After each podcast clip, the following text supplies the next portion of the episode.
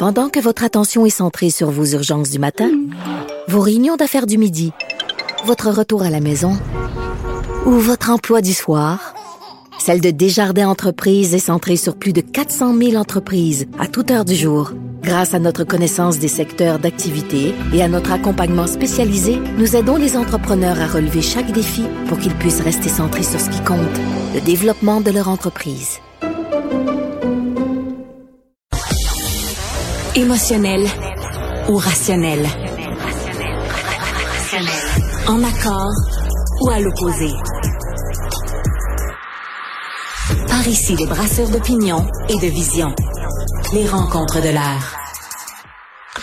Christian Rioux est correspondant à Paris pour le quotidien Le Devoir. Et à Paris, ben, c'est évidemment la France. Et en France, c'est un monde de livres. Hein. C'est un pays de livres. Il y a des librairies à tous les coins de rue. Et il y a des chicanes de livres. Les gens, les, les chicanes dans le milieu littéraire, c'est pas juste dans le milieu littéraire. Les gens se passionnent pour tel auteur, pour telle controverse. Et là, en ce moment, la controverse, c'est autour d'un auteur québécois, Kevin Lambert, donc, qui est sur la liste, pour l'instant, en tout cas, pour remporter le prix Goncourt. Christian, euh, mais ouais, vous pensez que les euh, la controverse pourrait nuire aux chances de Lambert de l'emporter et d'avoir le prix Goncourt? Ben, écoutez, je pense que il y, a deux aspects là-dedans. C'est-à-dire que le fait d'avoir une controverse, c'est qu'on parle de lui. Euh, donc, parlez-en mal, parlez-en bien. ça peut, ça peut ça lui servir. Mais je vous dirais que la position qu'il défend dans cette controverse-là, là pourrait éventuellement nous nuire, connaissant un peu le, le, jury du, euh, du concours. Là, ça pourrait, ça, pourrait, ça pourrait être embêtant pour lui. Euh, on, on, rappelle le début de cette euh, controverse. Hein, c'est un écrivain français, Goncourt lui-même, qui a gagné le concours en 2018, qui s'appelle Nicolas Mathieu, qui sur Instagram a critiqué nommément Kevin Lambert en disant Kevin Lambert a recours à des sensitivity readers. Vous savez, c'est ces, euh, ces lecteurs euh, qu'on utilise beaucoup, beaucoup euh, en, Amérique du Nord, aux États-Unis et, au Québec, visiblement, pour relire les livres, pour pas que un mot vienne un peu choquer, je sais pas, une minorité ethnique, une minorité religieuse ou une minorité sexuelle. Voyez? Donc, donc, on essaie de, de lisser un peu les livres et tout ça. Et donc, il reproche à Kevin Lambert d'utiliser ces, euh, ces sensitivity readers. Et Lambert, euh, euh, quand même, se laisse pas se laisse pas critiquer tout seul. Il est mm-hmm. partout. Hein. Il est sur France Inter, il est sur, dans le Figaro, puis il est sur Télérama. Les boboy, il fait la totale. non, non, tout ça depuis quelques jours. Non, non, ils sont pas. Et, il répond, hein, il répond du tac au tac. Il dit non, non, pour moi, euh, c'était une simple question de, justesse, de précision du personnage. Donc, j'ai fait appel à notamment à, Chloé Savoie Bernard, qui était poétesse euh, euh, haïtienne, dont, dont, le père est haïtien, la mère, euh, la mère acadienne, euh, et, et, qui euh, et qui donc a relu le texte pour essayer de préciser le personnage de Pierre Moïse, qui est un architecte haïtien. Et donc il, il, se défend en disant non, tout simplement. Par exemple, il dit j'avais écrit que, que que, que Pierre Moïse rougissait. Mm-hmm. euh, mais euh, ça a l'air qu'un Haïtien ne peut pas rougir. bon. Quelqu'un qui est noir ne peut pas rougir, ouais. peut pas rougir. Mais bon, il y a un sens métaphorique aussi à rougir que, que tout le monde connaît et peut-être que euh, quelqu'un aurait pu lui dire oui, il peut, il peut rougir, mais dans le sens métaphorique de rougir, qui est inscrit dans le Robert et qui, et qui, est, et qui, et qui est bien connu.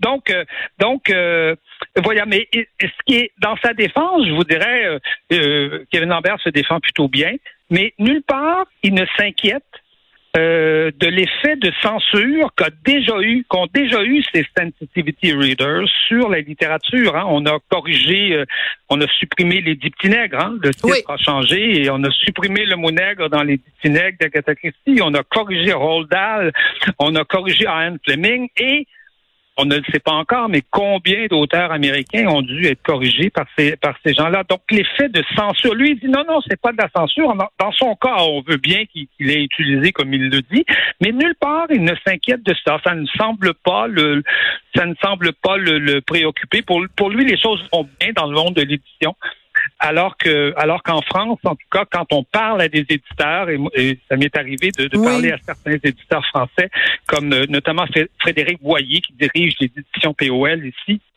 lui parle carrément de, de, de mort de la littérature. Il, il va vous dire des choses euh, de ben- ce type-là. C'est-à-dire ben- qu'on n'est plus dans la littérature à partir du moment où on, où on, peaufine cette littérature-là pour faire plaisir à des consommateurs ou à des ethnies ou à des groupes politiques et, et non pas tout simplement pour parler en écrivain. Quoi. Oui, mais ça pose une question, selon moi, encore plus fondamentale, Christian. C'est que euh, si on dit qu'on veut pas euh, qu'on montre notre livre avant d'être publié à des gens pour s'assurer qu'on fasse pas de la peine à quelqu'un ou qu'on n'offense pas quelqu'un, est-ce que c'est pas le contraire de la littérature? C'est-à-dire que si Nabokov avait montré Lolita à un comité de féministes avant de le publier, ben les féministes lui auraient peut-être dit publie pas ça parce que tu vas passer pour un sacré pédophile. La, la, la littérature a pas pour vertu de flatter les gens dans le sens du poil. Puis moi, quand je lis un livre de, de Welbeck ou quand je lis, euh, euh, je sais pas moi, euh, je ne je ne lis pas ça pour être conforté et pour passer nécessairement un bon petit moment avec une petite tasse de chocolat chaud à côté. J'aime la littérature qui dérange, j'aime la littérature qui choque, j'aime la littérature qui me fâche, j'aime des fois avoir envie de prendre mon livre et de le jeter à bout de bras contre le mur parce que je trouve que ça n'a pas d'allure, mais ça prend de la littérature comme ça aussi. Absolument. Je pense, Sophie, je pense que vous touchez le, le, le cœur, euh, le cœur du problème. Qu'est-ce qu'est-ce que la littérature, c'est-à-dire il y a quelque chose, je crois, de d'universel dans la littérature. On, on, touche au, cœur des gens, on touche à l'intelligence euh, du lecteur et c'est un des rares et des seuls lieux dans le monde où on peut ne pas se préoccuper des groupes de pression, ne pas se préoccuper de la politique ambiante, de ce, de ce qu'on pense. Est-ce que Aragon était de gauche ou de droite? On s'en fout on s'en fout, ses amis étaient de droite, ses amis étaient de gauche, il y avait ce qu'on appelle une sorte de république littéraire. Et ce qui est très amusant, je vous dirais, dans, la polémique qui se passe en ce moment entre Nicolas Mathieu et Lambert, c'est que Nicolas Mathieu, vous savez, est quelqu'un de gauche. Oui. Quelqu'un très de gauche, oui, mais de ce qu'on pourrait appeler la, vieille gauche, la gauche old school, alors que Lambert est vraiment, c'est vraiment la gauche woke, hein, qui il se dit euh, queer, il se dit homosexuel, etc. Et, ça, et, et il s'en revendique sur le plan littéraire, c'est-à-dire parce que des homosexuels dans la littérature, il y en a, toujours eu, mais lui s'en revendique. Donc, c'est donc, c'est très différent. Et donc, on assiste à une espèce de débat entre, une, entre deux gauches qui se qui s'ostinent en ce moment sur la place publique euh, sur la place publique à Paris.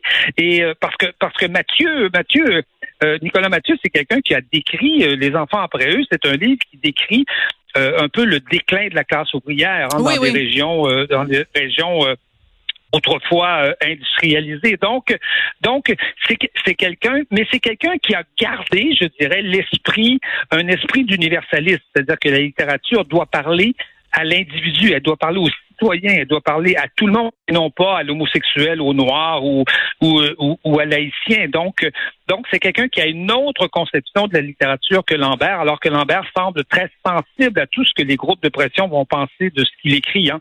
Est-ce que est-ce que c'est pas Ronsard, Verlaine, Éluard et Baudelaire qui ont écrit les qui ont décrit le mieux les femmes, mieux que bien des poétesses? Est-ce que des poétesses sont pas mieux décrit les est-ce que des poétesses sont pas mieux décrit les hommes qu'un certain nombre de qu'un certain nombre de, d'écrivains d'écrivains masculins? Donc vous voyez Et puis Flaubert avec Emma Bovary, on a plein d'exemples. On va devoir se quitter là-dessus euh, Christian. Merci beaucoup. Absolument.